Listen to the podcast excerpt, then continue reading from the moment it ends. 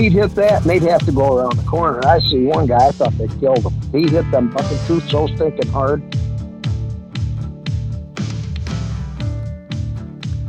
Welcome. My name is Doug Simcox, and this is Beyond the Chutes as presented by ParaSight Systems. In this episode, I continue my interview with Mike Swearingen, the four event cowboy from upstate New York.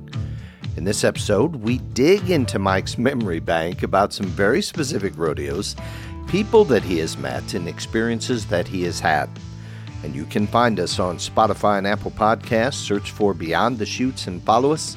I hope that you enjoyed this third episode about the New York all around cowboy, Mr. Mike Swearingen. So, Mike, good to have you back on the phone. I'm going to just throw, throw some random topics out at you. Let me hear your feedback on these. So, uh, last week or two weeks ago, I guess it was, the PRCA Hall of Fame inducted into the hall the Cowtown Rodeo out of New Jersey. What do you know about that, Mike? What What's your memories of Cowtown? Well, I never went to a lot of Cowtown rodeos, um, mostly because of the way the PRCA uh, wouldn't allow cowboys to belong to any other association besides the PRCA until I believe it was like maybe '86 or '87, Mm-hmm, mm-hmm. somewhere in somewhere in that time frame. So I hadn't gone to Cowtown prior to that. I'd heard a lot of stories about it uh, when when uh, Mr. Howard was running them. Uh, Joe Farley and some of them boys had started going to them, and boy, they come back and tell some stories. And I, I'm a kind of a half a people person, you know. I like people. I don't like to get yelled at, and, you know, things like that. Did you? And No, wait a minute. I- Did you say half a person, people? Is that what you said? Well, half a people person. Oh, I'm sorry. That that sounds better, I guess. but uh, you know, uh, and and I heard you know Howard and and I I had been around a lot of different contractors that were they were kind of gruff, you know, but they Mhm. were good good people, you Yeah. know, and uh, you know you get through some of that gruffness and and uh, but I wasn't too interested. And then Joe kind of tried to talk me into getting my RCA card, and, and I had thought about it, and I had really hadn't started traveling a whole bunch. This was prior, um, well, probably in the mid '70s, early to mid '70s, shortly after I got out of high school or somewhere in, in that area. And I don't know, I got the the paper out, I got the PRCA newspaper out, and I got to looking at the results. Now I hadn't started traveling very far yet at that time, so I'm pretty much staying up here in the Northeast, you know, Virginia, down in Delaware, you know, the Delmarva uh, area, and I just got to looking at the paper, and I look, and I see the bareback riding paid forty seven dollars to win first, you know, and I said, I'm winning some of these uh, Delmarva ARA, whatever it was, right uh, about to turn when the association kind of turned, and I'm winning a couple hundred. Hmm and you know in in the bareback ride. And that's one example you know and and at that point in time bareback riding was my mainstay i was i was Mhm. you know a better bareback rider than I was anything else at that point so um i, I just kind of i said well that would be dumb you know it, it- go down there and then put up with a guy that's yelling at you and you know Right. swinging the gates open on you if you're not ready and you know and some of the war stories that i heard and uh, so I decided not to go to too many of them. But Okay. once the PRCA opened up, and I did get my permit, and I did go to Cowtown, one of the first uh, first ones, and Howard happened to still be there. Now I think Grant had already been running it. Grant and Betsy had, had already bought it, and they were running it. But Howard was there, and he was a pickup man out there, and I'd heard all kinds of things. Ah, he'll, you know, you got to get off, or he'll, you know, he'll pull out and leave you, and you know, just things like that. So I was on my A game. I was mhm. ready. I wasn't gonna make any mistakes. You know, just go out there, do my job. You know, and and uh, so I went out there, and they. I, I had a great rodeo. I think I won the bareback riding. I placed in the bronc riding. Uh, rode my bull. I placed I placed at least three of the four events that I worked there, hmm and uh, I had a heck of a night. and I come back, and after the rodeo, I went up, and uh, and Howard was there, and I went up to him and I said, "Well, Mister Harris." Stuck my hand out, introduced myself, shook his hand, and told me, "Yeah, you put on a good rodeo." Well, hell, boy, it ain't like I ain't done one in 50 years. I said, well, I just Yeah. wanted to thank you, you know. Yeah. And, and, and turned around, and walked away. And, you know, I started going to, and then I got to know uh, Grant and Betsy. And, hmm and I'll tell you what, that place, they have put so much time and effort and work into it, it to make it what it is. They deserve every ounce of recognition that they got for that. They're, they're hardworking, good people that I just, I enjoy being around Grant and Betsy. I mean, they're just, they're just fun people. And, uh, yeah, just had a lot of fun. Yeah, absolutely. Great, great, great. All right, I'm going to go to another PRCA Hall of Fame inductee, Night Jacket of the J Bar J Rodeo Company, bareback bronc. I think he did the NFR like 2000 through 2006, but a lot of offspring. And his mother was a bronc that they had picked up, I think, in 1974 from a riding stable called Nightmare. What do you know about the Night Jacket Nightmare bloodlines? Nightmare was bucking when I was riding bareback horses. Okay. uh, in the IRA, and um, I don't ever recall getting on her. Um, I don't think I ever drew her in the bareback ride at all. I've seen her buck, and she was a bucker. hmm She just she was just a good, just a. She just loved doing her job, you know Okay. and uh, you stub a toe on her, she was going to throw you on the ground hard.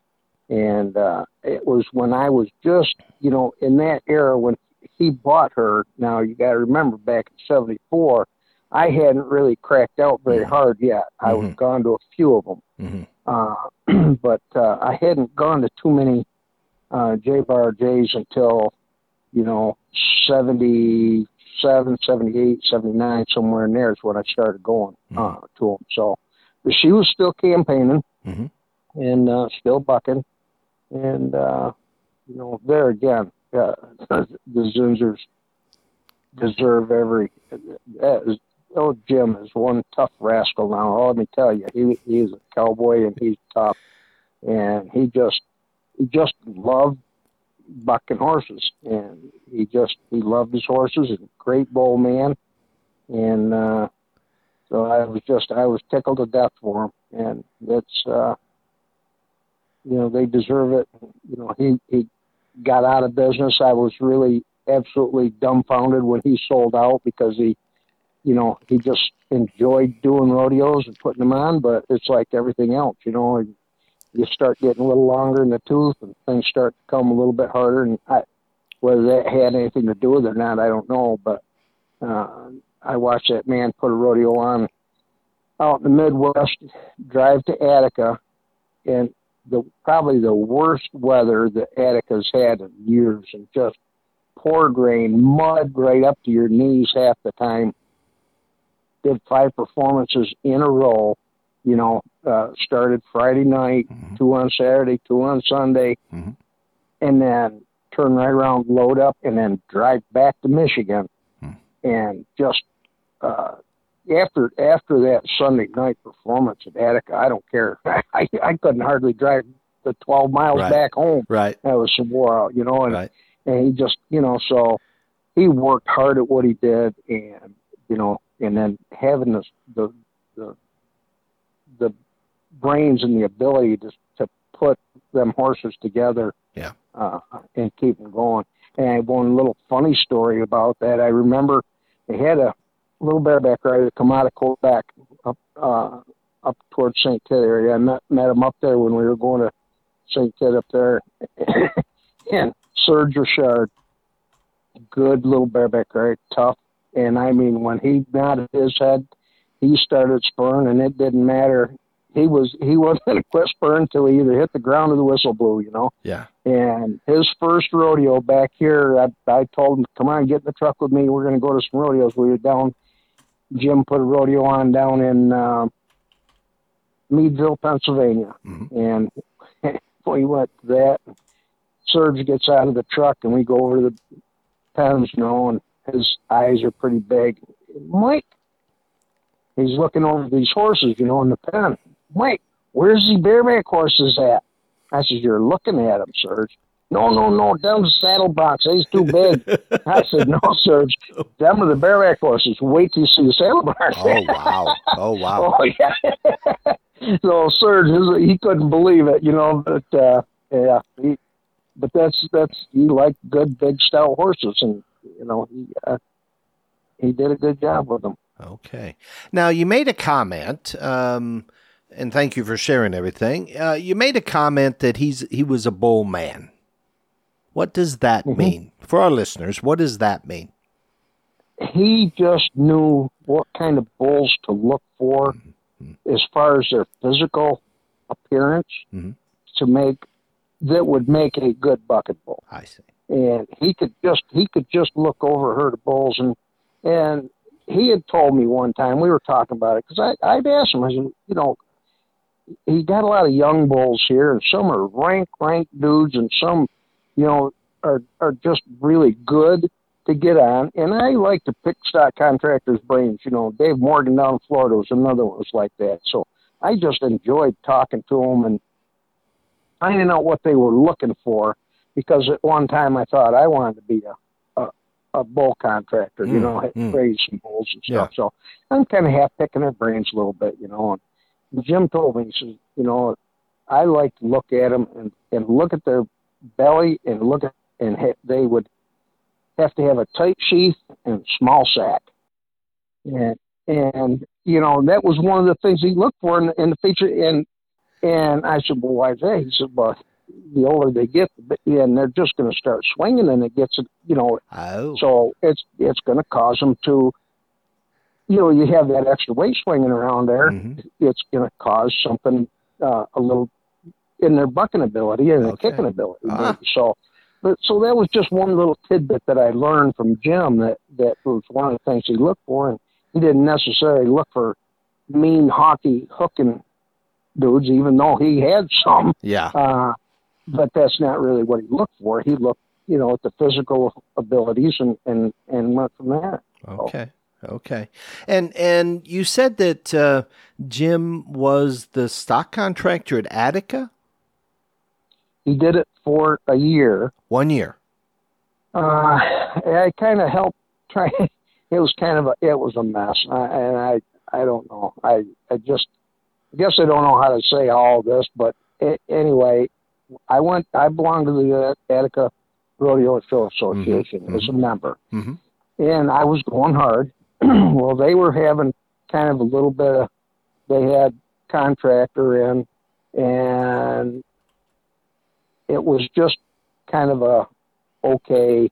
It was just rodeo, hmm and he wasn't getting. He was getting a lot of cowboys, but he wasn't getting any talent, any any quality. I could see it starting to go downhill a little bit as far as contestant quality wise hmm and the kids who were coming and getting on, that's you know, they weren't there to ride, they weren't there to rodeo, they were to, you know, Yeah. for the party and all that. But anyway, so I told them, I said, uh, if you could get J Bar J to come in, um, I will I will help try to get sponsorships. And I said, J Bar J is going to cost more, but he's going to bring some world champions. You know, Mhm. you're going to have some talented cowboys here hmm and uh, oh, they kind of went round and round about that. And I said, and the other thing, you know, outside of the um, price of the contract is going to be a bit more. hmm But I said, uh, another thing that Jim will make mandatory has to be at least a thousand added so he can get some cowboys here. I see. hmm Well, at the time they only had like maybe 500. Oh, okay. So that kind of threw one. We ain't can't afford that. And I said, well, I'll tell you what. Mhm. I said, if you let me handle it and get some sponsors and handle the sponsorships, Mhm. I will guarantee you the difference in the 500. hmm If, uh, so if you add the thousand, I'll guarantee I can come up with enough sponsorships to cover the extra 500 for each event. I see. So they decided they went with them. Mhm. And uh, he put out, like I said, that year he was here. Well, awful. The Mhm. the crowds were down, of course, and you know it was it. He bucked and he bucked and stuff bucked, and you know guys weren't riding very good because it was rainy and wet. Mhm. And, you know, it was Mhm. just one of them rodeos. It wasn't the best rodeo in the world. Jim actually had signed a two-year contract with him, and they reneged on one and hired hired another contractor back in underneath them, and Oh, jeez. It is kind of it was a mess for a while.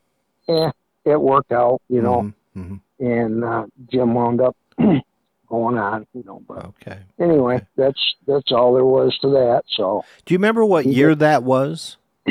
I I really don't. I really don't. Um, Okay. it was probably in the mid '80s, Mid 80s. Okay. somewhere, somewhere Okay. in the mid '80s. Okay. Yeah. Okay. So as as we have segued to Attica, a few weeks ago we put out uh, um, a quick podcast on on some folks sharing some memories, and hard to believe this was their 65th annual year of putting that rodeo on. Next year 66 years, for goodness sakes. Um, do you do you remember the first time you went there? I mean, just to watch. Do you remember going there as a young person? Oh yeah, we were kids when we went. Yeah. Um, yeah. it probably we moved to Leicester in about '62 Mm-hmm. ish, I Mhm. think. Mhm. So it was probably about that time that we had gone because when we lived in Lima, we went to Lima Rodeo. I remember that, you know, and heck, Sam was just a baby, so I was probably about five or six years old when we were going to Lima Rodeo over there uh, and watching that. So we moved, you know, it wasn't too much longer after that. We moved to Leicester, and then Leicester was quite a bit closer to Attica. So I would imagine it was probably, you know, 63, 64, somewhere in that area, I would think. Yeah, so And, uh, 63, 64, you're what, five years old, six years old? Uh, uh, born in 54. 54. So- okay, almost, yeah. Yeah. so nine or 10 then. Yeah. yeah. Okay, okay, nine So- or 10. And, and do you remember the first time you went? Did anything just really catch your attention or? Uh, they had two things that we would get in. Mhm. They had, um, at that age, I think, well, actually three. They had junior steer riding, which Mhm. I, I got, and I don't know if it was the very first year I went. I don't remember that. But they used to have a grease pig chase for the kids, and they used to have a calf scramble. Grease pig chase. Yes. Okay. They would bring some little pigs in that probably weighed about 40, 50 pounds and greased them all up with lard. And then bring the kids in and put them in a circle, turn them little pigs loose, and then have at it. oh my goodness. Oh my Oh, goodness. yeah. And what did, Yeah. what? You just had to capture them? You just had to yeah, hold them? yeah, yeah. Catch them, catch them, and hold on to them, and take them back to the judge. Oh my And goodness. you talk about. Oh. Yeah, I don't know if anybody's ever grabbed a hold of one of them little pigs without grease on them, but Yeah. they're squealing, screaming, squiggling, wiggling, and yeah, oh yeah, yeah. We used to have the grease pig chases. Okay. Okay. and that was one of the, you know. So I remember doing that a couple of years, and then Oh wow. then uh, then I got into the junior steer riding a little bit. Okay. Okay. Yeah. And then the calf scramble, of course, as you said. Yeah. Oh yeah. So so when was the first time? Maybe it's junior steer riding. No, no. Let's let's move up. When was the first time you competed?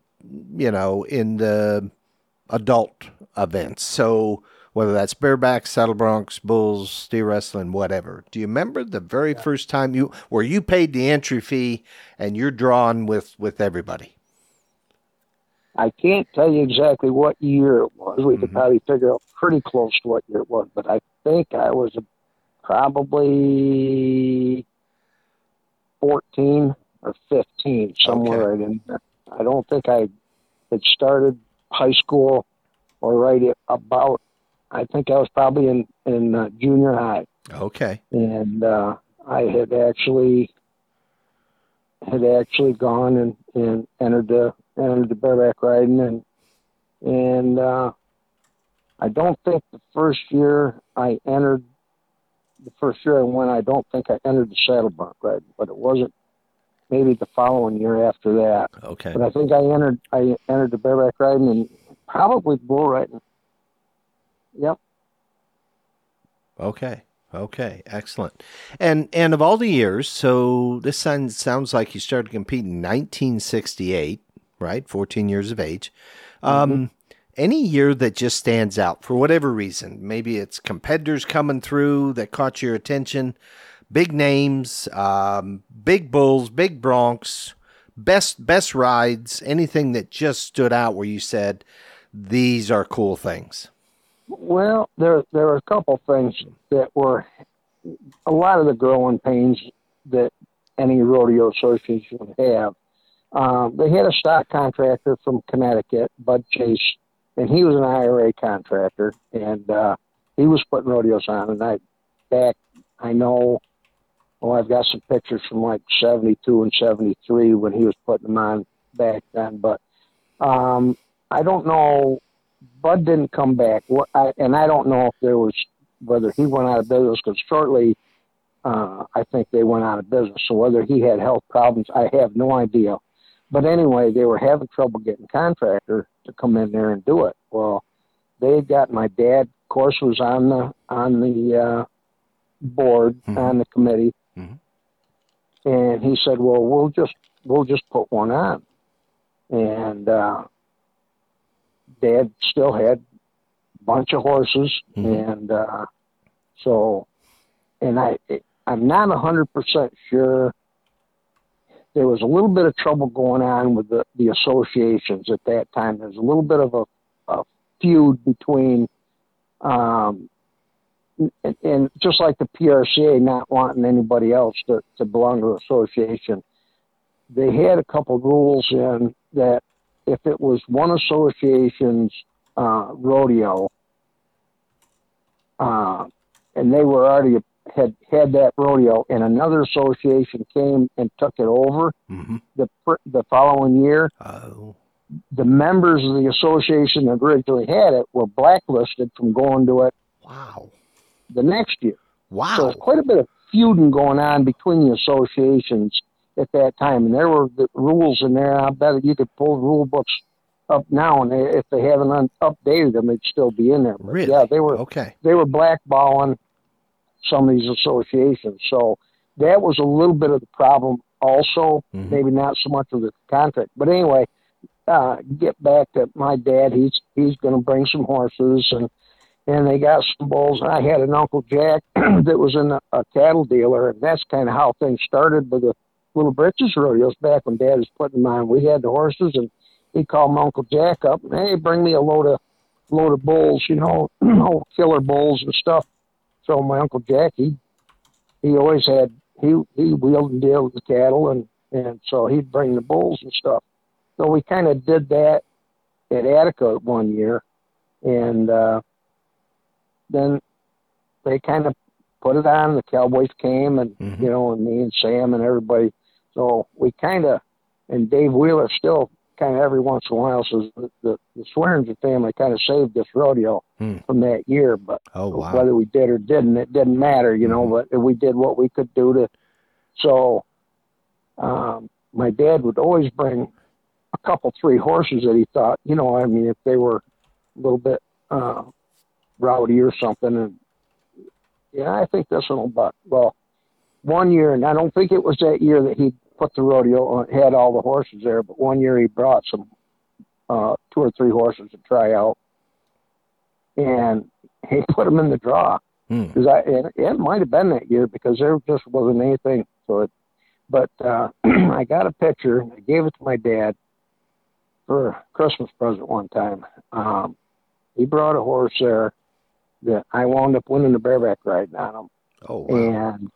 and I was I don't know, and it was kind of tough to get into the 80 points at that point in time. But um, I got a picture of the horse. He's reared right straight up and down, Hmm.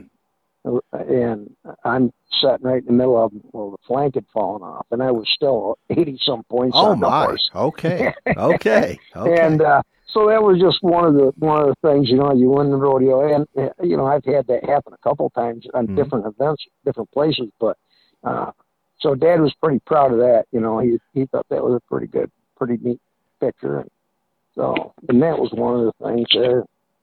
And uh, you know, I I've done pretty good there. I've won the bull riding stuff a few times, but as far as you know, like you say, something sticking out in my mind. That Wow. was one of the things that that was that was fun. That's an incredible story. Um, first off, I hadn't heard anything like that with the associations and that would blacklist if, you know, another association took over. So what were the association? Was Empire Rodeo Association going at that time?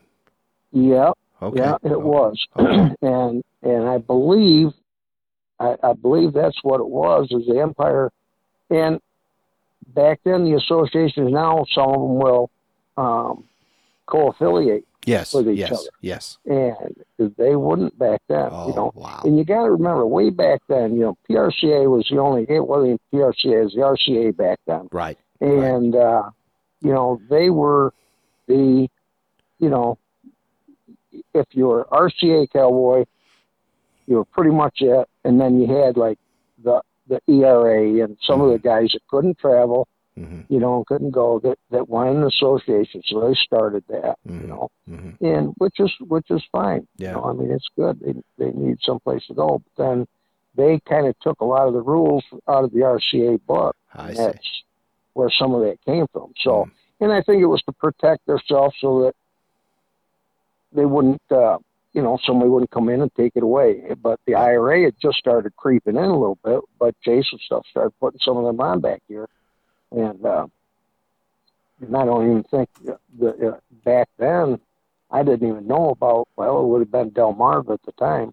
Uh, that wasn't even heard of back here Yeah. you know, back then. So it was either ERA, ORA up in Canada. Oh, we did a lot of Yep. that back Yep. and forth. Yeah. And then see, it was the same thing for them. Them guys that had the ORA cards. A lot of them had their ERA cards. Yeah. And then when it got taken over by the IRA, they they didn't want them to come. you know. Oh, So wow. so it was either ERA, RCA, ORA. That's Okay. pretty much all we had. okay. Okay. Thank you for that. That's that's great Yeah. information. So so the year that you you so Jim and Jack, your dad and your uncle put on put on the rodeo, brought the stock. Was that an open rodeo or did the ERA step in at that point? you know that part of it, I don't even know. Okay. Uh, Okay. I, I, I, I would think that it was probably just an open rodeo. Oh, okay. Okay. And from your memory, good good cowboys showed up, so drew well and all that sort of thing? Well, there was a whole nucleus of us back here that all rode. You hmm. know, me and Joe and Rob Cornball, and there was there was a bunch of us that, if there was a rodeo in New York State, you know, up especially up in this western half of the state, we were going to it. You know, Mhm. so we were all, you know, the same bunch. And then the there was the older group that helped us. Uh, Ward Mitchell, Gary Sikoria, Billy Bean. Uh, there was a bunch of those guys that were had been going to rodeos and, and knew a little bit, and they were helping us young kids out. And uh, so there was a transition, not really so much transition, but us new kids coming up and, and following their footsteps, and they're helping us, but they're still competing. Ed Phillips is still, he rode bareback horses. I see him ride a couple bulls, but he kind of got out of the bull riding just about the time you know, I was getting old enough to really get started, but he still rode bareback horses. We traveled together quite a bit. you Okay. know, and, Okay. and so you you got guys like him that are showing kids like us what they knew and still hauling us. hmm So that was uh, that was, that was a lot of what was going on back here at these rodeos. And then as these rodeos starting to get progressively better, um, then they started branching out and, and started going. And then um, you had guys that like uh, oh the Lima uh, Lima rodeo that they had their own stock pretty much, and they just kind of they kind of faded out when things really started going. You know, I mean, it's they kind of backed out of it, but uh, Hmm. they didn't they didn't put any road shows on. But Right, right. Okay, okay. And and staying in that era then, um, You brought up Joe Farley and some of these, some of the other writers. I talked to Joe, and he remembers traveling with you in 1973 or 1974 going to St. Tite. Now, for our listeners, St. Tite is in Quebec, Canada. It's up north of uh, Three Rivers um, and a town of about 4,000 people. And about 600,000 people come through their 10 day festival. Mm-hmm. And I believe when you started going up there in 73 or 74, if my memories I think the rodeo started in like 68, if my memory is correct. And I can look on the website here, but that rodeo is coming up here the 8th through the 17th of September. Do you remember going up there for the first time? And before even that, how did you even learn about this rodeo? This is way up and gone. Yeah. Well, that's kind of a interesting story in a way. Uh, we were going to Ontario, going to the Ontario rodeos, and we were doing good up there. You know, me and Joe and Vern and uh, whoever was in the truck. Um, I don't even think Sam was going with us yet. I don't think he was quite old enough to start hauling. I mean, he was old enough probably, but mm-hmm. uh, but anyway, uh, we went with Gary Sikoria and some of that. So we'd been going a bunch of them ORA rodeos, and we were doing good. We were all in the in the top ten of of our events, and uh, the the uh, somebody slipped up up there. One of the cowboys slipped up and told me. He said, "You got to go to Saint Tite up there. Go to Saint Tite up." So that's they're start that's paying pretty good up there, and uh, some of the other cowboys didn't like like that word getting out, you know. Yeah, yeah. But uh, um, I saw so I I knew the stock contractor in Ontario, and he was taking the horses up Mel Wakefield, mm-hmm. and he was another guy, a horse man and a half. He loved bucking horses.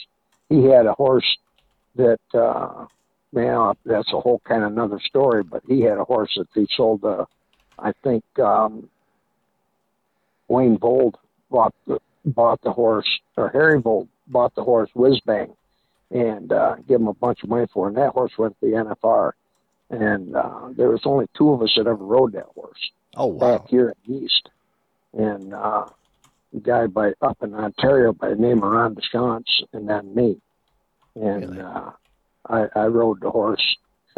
they they let Ron beat beat me on that horse. I thought the stock contractor was going to beat them judges to death. Oh wow! he, wow. he was hot. Yeah.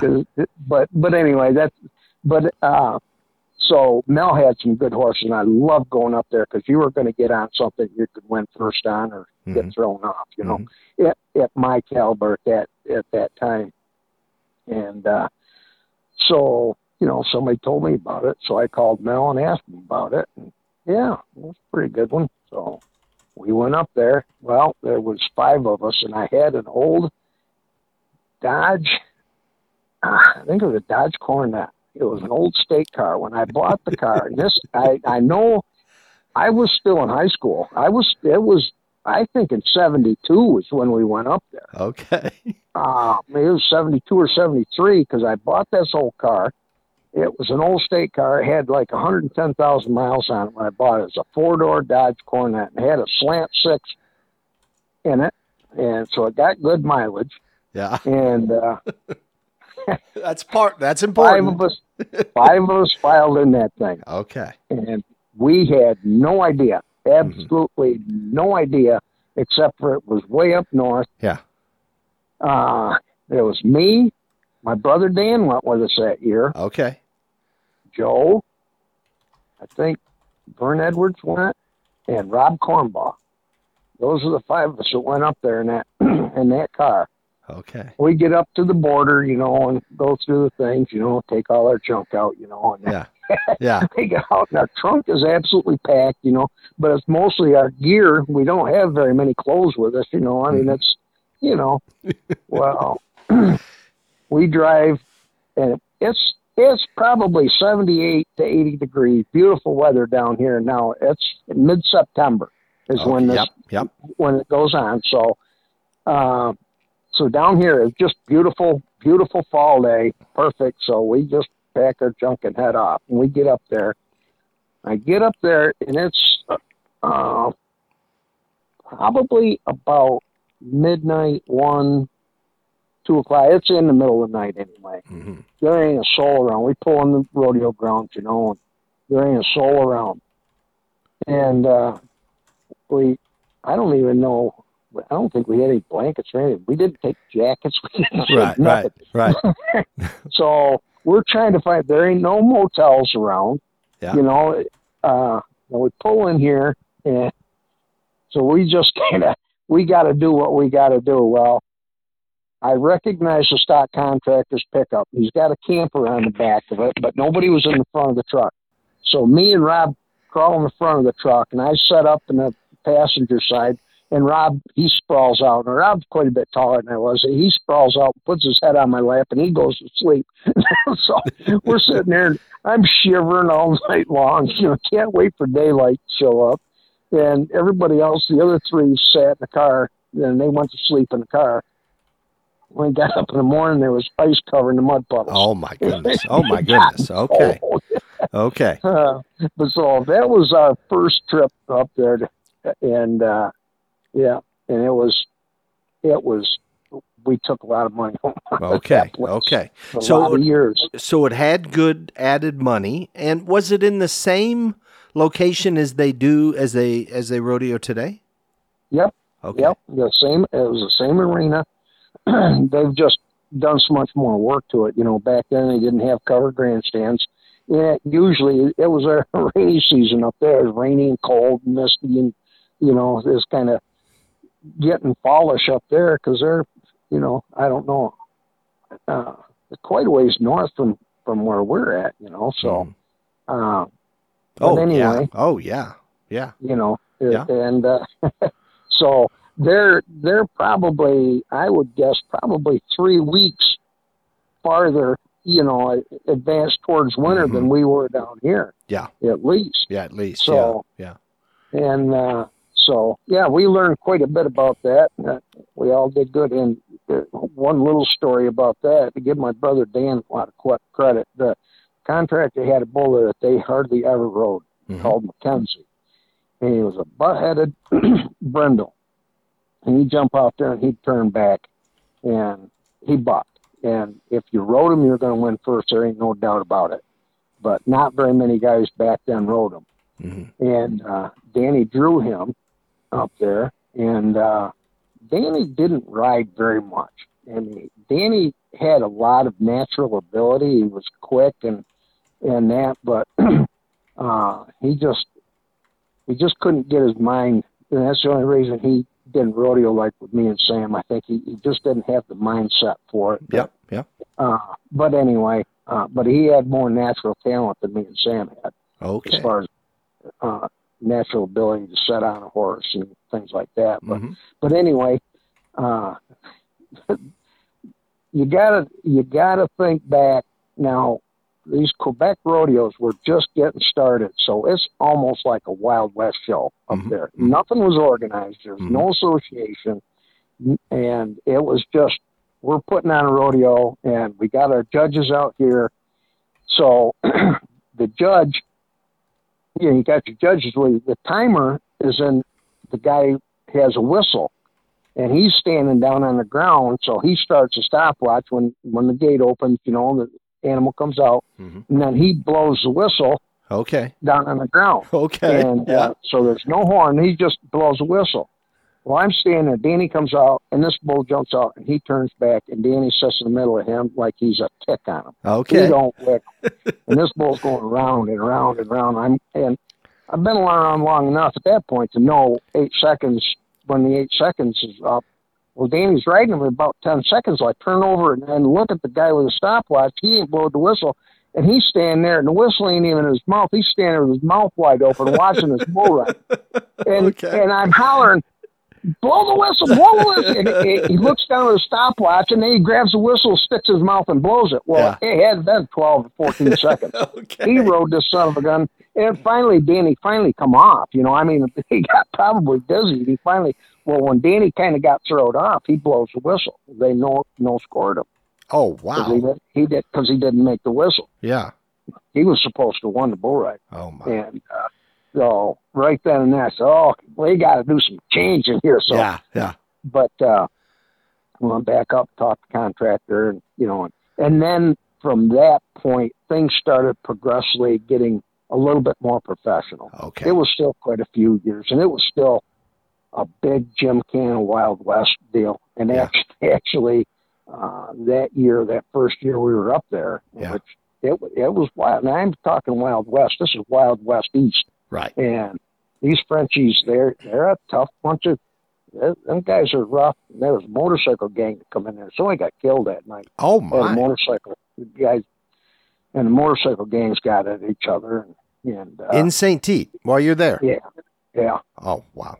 But it kind of happened late, and not at the rodeo. Any Okay. part of the rodeo it was afterwards. You know, Yeah. two, three o'clock in the morning, a big Oh, fight, and Oh my. all that. So, I mean, that it, and it was it was bad enough. My wife, uh, my first wife, had a, a fair barrel horse. Nothing great, but I wouldn't let her go up for a long time. because This is no place to take a woman. This Okay. Okay. bad, yeah, Yeah. bad stuff up here. Yeah. But it, it's so much different now. It's you know that it's a lot better. But Okay. watching the game shows and stuff up there is a blast. Yeah.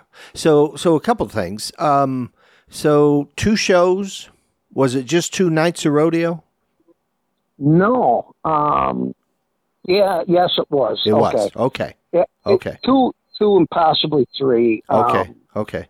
I don't know if it was Saturday, Sunday. I think Friday, Saturday.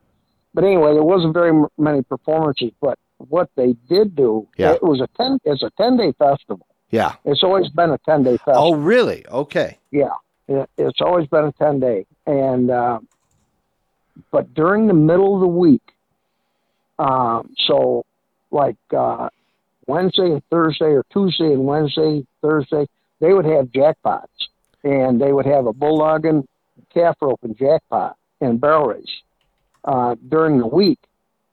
And so you could go to that later on when I started steer wrestling. I would go up to that jackpot, and heck, you we won a ton of money in them jackpots up there during the week, and so we would wind up going up there for oh, yeah, pretty close to six or seven. Excuse me, six or seven days. Oh, you would And that long? Okay. Okay. Once the jackpot started. Now the rough stock riding that all stayed just on the weekend, Okay. but they would have the full rodeo on the weekend, but they would have all the other events going on, you know, um, during the week. So, Yeah. So where did you stay, Mike? How, did you get that figured out? How, where did you stay? No hotels, that sort of thing. Well, uh, after the first year, we learned real fast that uh, to make friends with some of the French guys up there, some of the locals. Okay. Oh, okay. And which you know, I mean, yeah, when we when we would go up there, you know, American, you would think we were John Wayne walking in there. We could do anything we wanted to. American cowboy. Oh my. yay! Oh my. Oh wow. but uh, but we, I think the next year we found there was a there was a couple camps up there, a couple day camps up there Mhm. uh, in the area that um, would close down in the fall. They were already closed, so they had these cabins that were Oh. uh, open and for rent, and they weren't too far. You know, uh, 15, 20 minute drive tops, and the last and the worst of it is, you know, the first five minutes was good sailing, but so the last 15 minutes going back in these little old sand uh, gravel roads going back into the camps. Uh, you know, took a while, but yeah, Mhm. we would we would go and rent two or three cabins, and we did that for years up there. We'd go and rent, you know, five or six cabins and a whole bunch of us go up there, and, and we would just make ourselves at home up there. They were good people. We, you know, we had to take our own food. They were all closed down, but Yeah. they rented us the cabins Oh. and it was some of the French people that made the connections for us to get that done. Hmm. And uh, you know, so we did that for a long time. Okay. And and you talked about it being a Wild West show. Um, did they have the Pony Express, the exchange ra- uh, race, and the rescue race like they have today? Oh, you bet. They did, even back was- then. oh yeah. Okay. Actually, they had more more events than that. They had the hide race, The what? uh, the hide, the cowhide race. Cowhide race. Okay. Yes. Okay. You Describe that for us, Mike. they in most of the most of their their games, you know, outside of the the rescue race, which just had the one barrel at the end, and Yeah. you had the rider would swing up on as the guy turned the barrel and then go back. All the other ones they had like four barrels set up or cones set up in the, you know, just off each corner of the arena back in so many feet, Mhm. and uh, so they had to stay on the outside of the cones. Well, uh,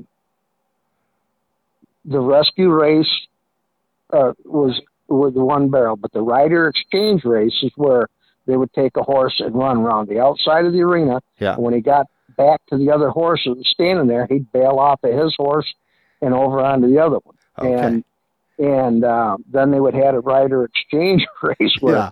you know they they you know they just had two or three that were kind of similar, but Yeah. the hide race, the cowhide race, was kind of like the rescue race. They would go up. Now they would they would have the two barrels on the corners. Well, you had to change. The, the the rider would go up through, and the guy on the ground had a lariat, and on the end of the lariat is a stiff old piece of cowhide. And what he would do is he would hand that end of the lariat to the guy, and he would dally off on a saddle, Oh my. and then the guy would jump. You know, he would hang onto the rope, let the rope burn through his hand, but he'd hanging onto that cowhide Yeah. as that horse is going about 40 mile an hour around that outside corner. He'd hit the end of that. He might not land for 50 feet. Oh my There. goodness. He'd hit that, and they'd have to go around the corner. I see Yeah. one guy, I thought they killed him. Yeah, he hit them yeah. buck and shoot so stinking hard. Oh my. Oh yeah, they did that. They even when the very first time or two I had before, I think they changed it. Um, they had the scoop shovel race, and they Yeah, even did yeah. this back home when I was a kid. I Yeah. can remember, Yeah. like a Lime Rodeo, they would same kind of deal. They would take off, and they, you'd have a scoop shovel, Yeah. and they would be sitting on the scoop shovel and pulling it with the horse with the lariat tied to it. Right. So they went from the scoop shovel race to the the cowhide race. Oh, And- so but- he was the cow- sitting on the cowhide like a sled? Well, uh, most of them would hang on to it and just be on their belly. They Oh, would really? jump on it with their belly and I hang see. on to the rope, Okay. and uh, so that's how they would get and get so much air time. Yeah. Yeah. you know, it was like a magic carpet ride. Oh my gosh. And So the trouble is, Yeah. they had to make that corner, Oh my. and you oh, take that horse and you put that thirty-five foot lariat Yeah. on the end of that, Yeah. and you're getting outside of them corners now. They Yeah. and there was there were boards. They probably are still there today, but they had like two by twelves on the bottom of the fence. Well, them guys were bouncing off them two by twelve like just man, they hit Oh, them things, wow. and then it, you know bounce and then go down and the length of the arena. And as they were making the other corner, and they had the they had to make the two corners before they ever got to the to the stop, you know, or to the end of the finish line there. Well, they were still coming around corners. And them guys, oh man, if them horses weren't tight into the inside of them barrels and they were on the outside a little bit, oh, them poor guys took an awful beating against Yeah. them walls and them bucking chutes. Yeah. Oh, I they finally had. I I don't think they do that anymore, but I haven't wow. been up there far too much. Do Uh, you, do you know uh, yeah. the origins of this? Where where the Pony Express, the exchange? I mean, I know the concept of the Pony Express, right, from the Pony Express out west. But do you Right. do you know what attracted? I mean, these kinds of games to come in there. Well, I I don't know, but we used to do some of them games, something Yeah, like that. yeah. um, when we were kids horse showing back Yeah, here. I So remember that. they've yeah. been around a long time, but they just and they thrive on it. I mean, I'm telling you, them guys up there, they don't care. yeah, yeah, they they they practice this. They have a lot of their gymkhanas up there big time. I've seen advertisements of some of the you know they'll advertise these big gymkhanas and they'll Okay. add twelve, fourteen hundred an event. Okay, okay, You know? okay. So they're they're making money at it, and these guys do it for a living, just like we rodeoed for a living. okay. And they're gymkhana, and, and then you know then and then the St. Tite is their you know their big showcase. You know, yeah. yeah. Oh wow. Wow. Didn't know that. That's great history. Thank you for sharing that. So so when did you last compete, Mike? When was the last years you went up there? Do you remember? I, I, I, I, I Yeah. it was probably about ninety, uh, 96, 97, somewhere in guess. Okay, okay.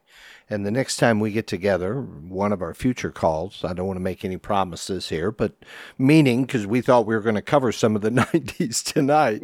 Uh, at some point, we will, let's remember to fold that in when we're doing the 90s, okay? Yeah, yeah, yeah.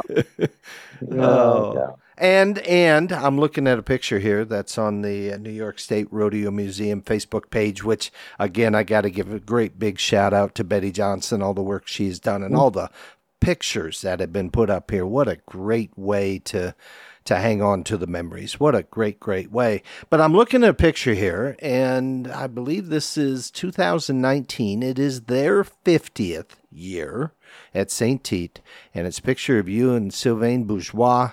Uh, you are inducted into the St. Tite uh, Hall of Fame, uh, champion all around cowboy. Tell us about that evening. Well, that was a lot of fun. I hadn't been up there in, in quite a few years, and a lot had changed um, from the last time. Sylvain went in there, and we Sylvain had hauled with me a little bit, and uh, Mhm. I'd taken a bunch of rodeos back here, so he got to really learning how professional rodeo was supposed to be run. Mhm. And Sylvain is a very intelligent man and a good businessman. And I was so glad they were the rodeo association up there was looking for a new leader, Mhm, basically. mhm, mhm. And uh, they actually had even approached me and about trying to take it over. And I said, yeah, there isn't any way from down here I Mm-hmm. Yeah. could do it, and I couldn't move up there. But anyway, make a long story short, Sylvain got in there, and it was the best thing that ever happened to him because he he made it uh, a professional rodeo, and he had a lot of good ideas, and he didn't just say, "Okay, we're just going to have one stock contractor," and a lot of that kind of come around because of the um, being able to ship animals back and forth across the uh, Mhm. border. Mhm, mhm. You know, a lot of the blue tongue and some of that stuff with the with the cattle was going on, and the borders were shut down because of some of that. And so a lot of things made made it um, important to be able to be diversified in the contractors. And Sylvain had enough contacts and had enough business savvy to start getting on the phone and start getting some of these guys. Like I said, he, even uh, Calgary sent some horses back there now that uh, Mhm, mhm. you know, Sam took his lion's share of stuff up there, and they all did very well. You know, but Mhm. he, uh, but he had uh, made it IPRA rodeos and and uh, it co-sanctioned some other ones, and, and it made it made it a real professional, really type of rodeo. But as far as the Wild West atmosphere, it's still there. It's still there. little a little bit more rock and roll, maybe, right? a little bit more rock and roll, and, and you know, a lot more showmanship than Oh yeah. than there was before. But uh, oh, we I I could spend two days talking about just just up there. Okay. Okay. Well, write these things down because we're going to come back around. We got a lot more conversations we're going to be having. Well, I thank you for that. Um, and congratulations, 2019 St. Tite Hall of Fame. Uh, pretty cool to be part of that great rodeo. Um, so I've got to go ahead. Go ahead. I'm very humbled.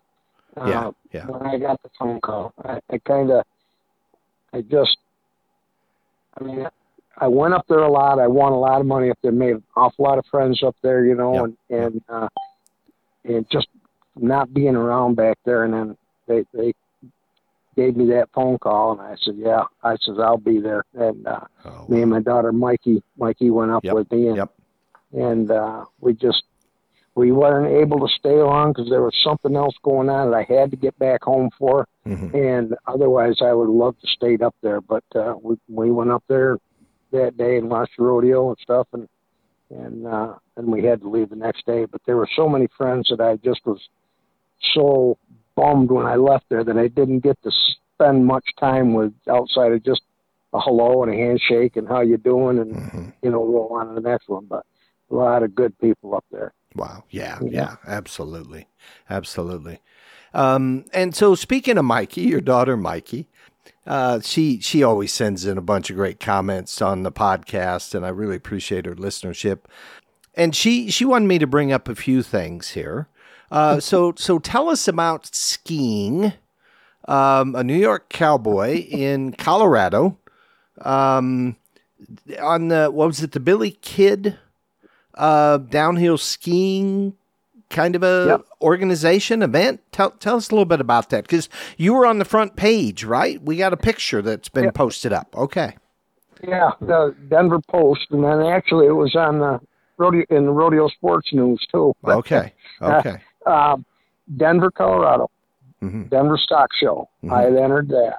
Okay. and uh, I was out there for that, and I uh, I think I had skis on my feet back here maybe once, maybe twice in my life, and that's Okay. a little over here in Warsaw, Mhm. little little bunny hill they called they called it Honey Hill, and everybody calls it Bunny Hill over here, but but it, it's been long closed down. It was about the only time I ever went there, and it's just I could ski out my backyard and have a bigger ski Right, slope Right. Right. Right. Right. than it was. But it's the same the same ridge, you know. It just the guy liked to ski, but anyway.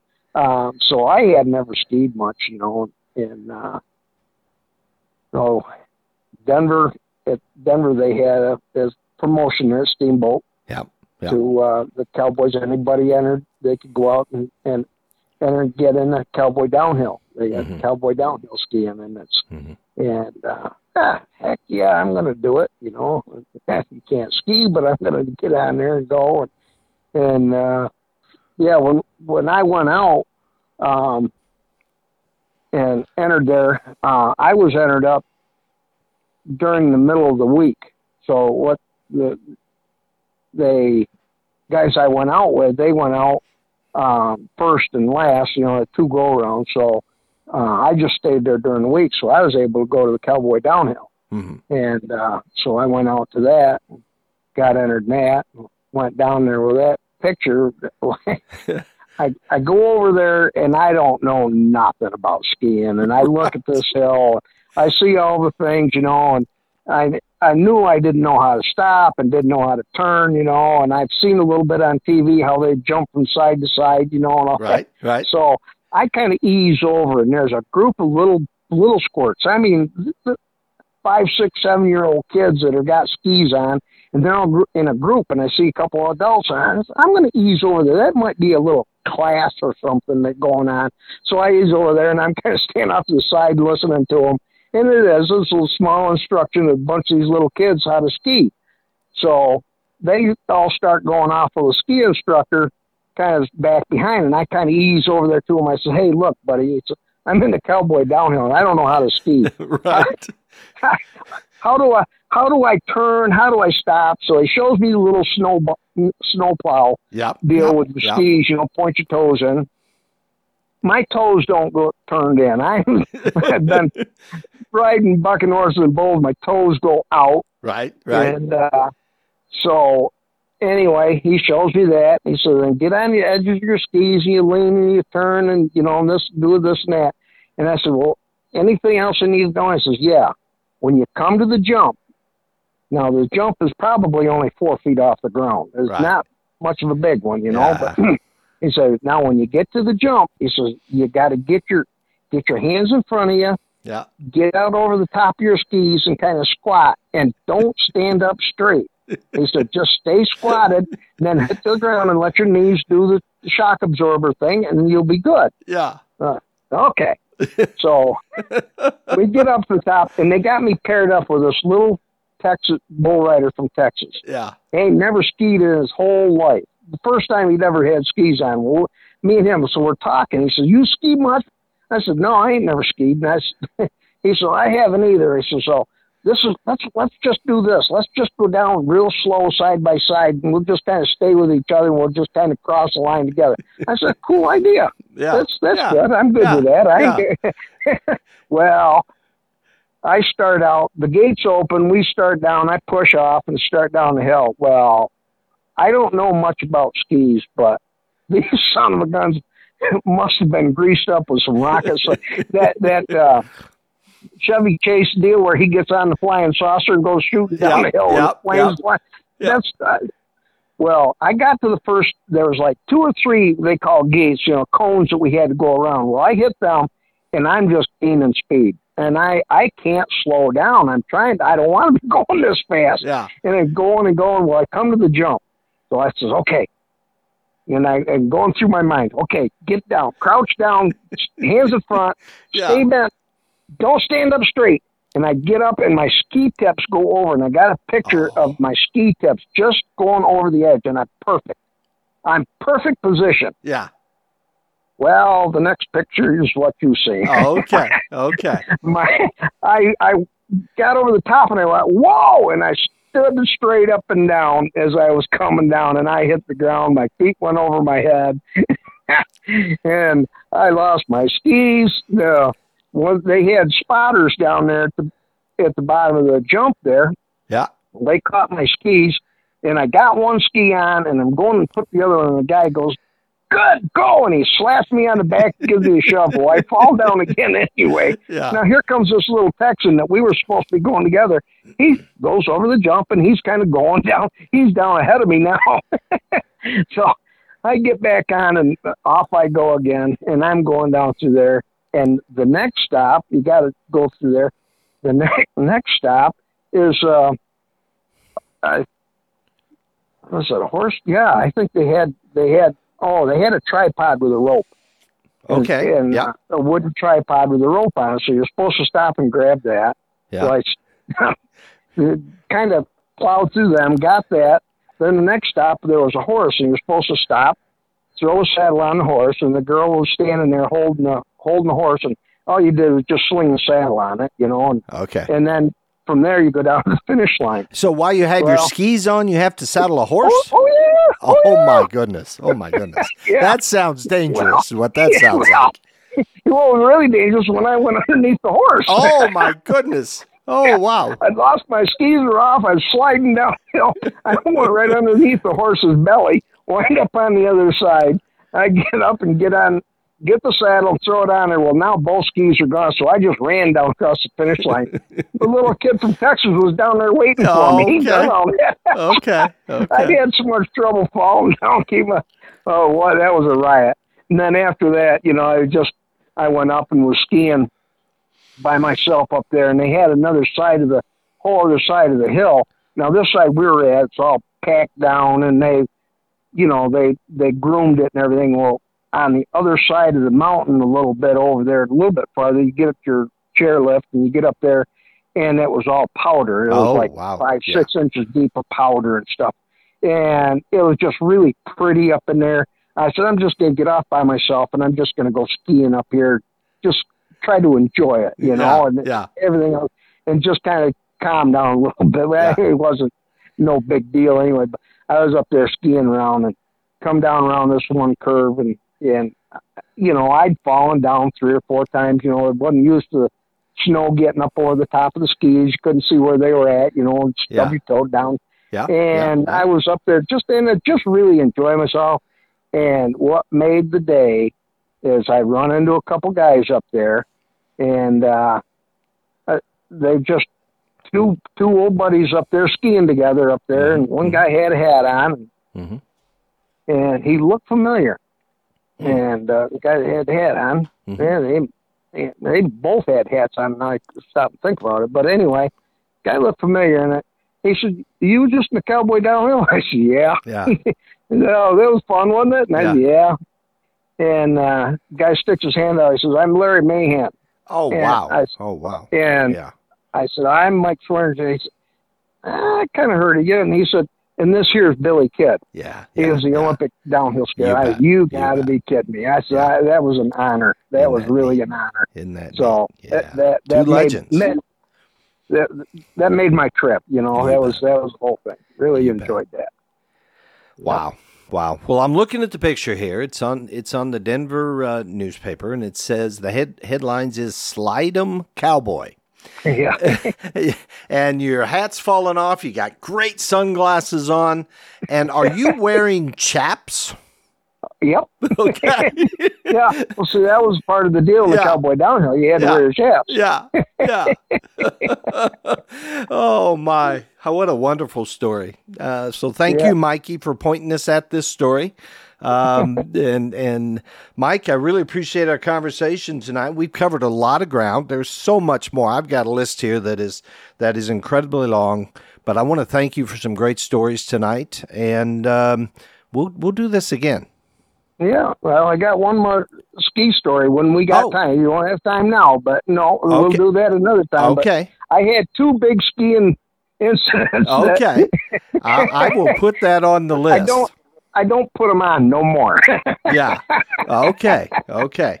And then Yeah. and then one other um, um, um, uh, one other subject I want you to get prepared for. We're going to talk about. You rode bulls. You rode barebacks, um, and on occasion, a cowboy can get hung up. So bring your hang up stories with you the next time, if you would, please. And maybe you never were hung up. I don't know. yeah. But uh, what's the odds, right? What's the odds? Oh, this has been excellent, Mike. I really appreciate it. And um, anything you want to say to our listeners tonight before we say goodnight? No, I just, I, I'm glad that everybody, you know, that is listening. I hope they enjoy it. You Yeah, know, these yeah. are real life stories that we've had out on the trail that we've had more fun than people. Uh, Yeah, you know, I just, uh, I just, I've been so blessed to be able to have this type of life, and and you know, it's just, it's just something that, uh, you know, most people could only dream of and can't even fathom some of the some of the situations we've gotten into and how we've had to get out of them and stuff. And I've got friends from one end of this country and uh, Canada, and I'm just so blessed to have have that amount of time to be able to rodeo that long and meet that many people. It's just been it's been great. Well said, my friend. Well said. Mike, it has been great. Good evening. Thank you. Have a nice Yep. evening. Be safe. Stay cool up there. Yep, yep. It's been it's been nice weather here lately, so we're right. we're doing good. All right, Well. my friend. All right, buddy. Take care. Take care. Mm, bye. In our next episode, maybe we can get to what we thought we would cover in this episode. We will talk to Mike about the 1990s. We have so many more topics to cover with Mike, and his closing says it all. A great life full of experiences that Mike shares so well with us. More to come in the future. Now, I've added some links from my research in the notes for your review. And to make your listening easier, you can find us on Spotify, Apple Podcasts, and YouTube. Search for Beyond the Chutes and follow us. Reminder check out the New York State Rodeo Museum Facebook group page and become a member. It has inspired this show. We also have a Facebook page for Beyond the Chutes. Become a friend and like, follow, say hello, drop us some comments. And we'd like to say thank you to ParaSight Systems for their support of our podcast. Now, ParaSight Systems is a push button parasitic diagnostic system for pasture animals horses, cattle, goats, sheep, chickens, and for your companion animals, your dogs and your cats. Get focus on treatment. Get the data you need to properly treat your animals for the exact infestation that they are carrying us. You can find them at parasightsystems.com, and we have a coupon code that you can use when you purchase a kit. It's BTC023. This is Beyond the Chutes. Until next time, this is Doug Simcox. Thank you for listening.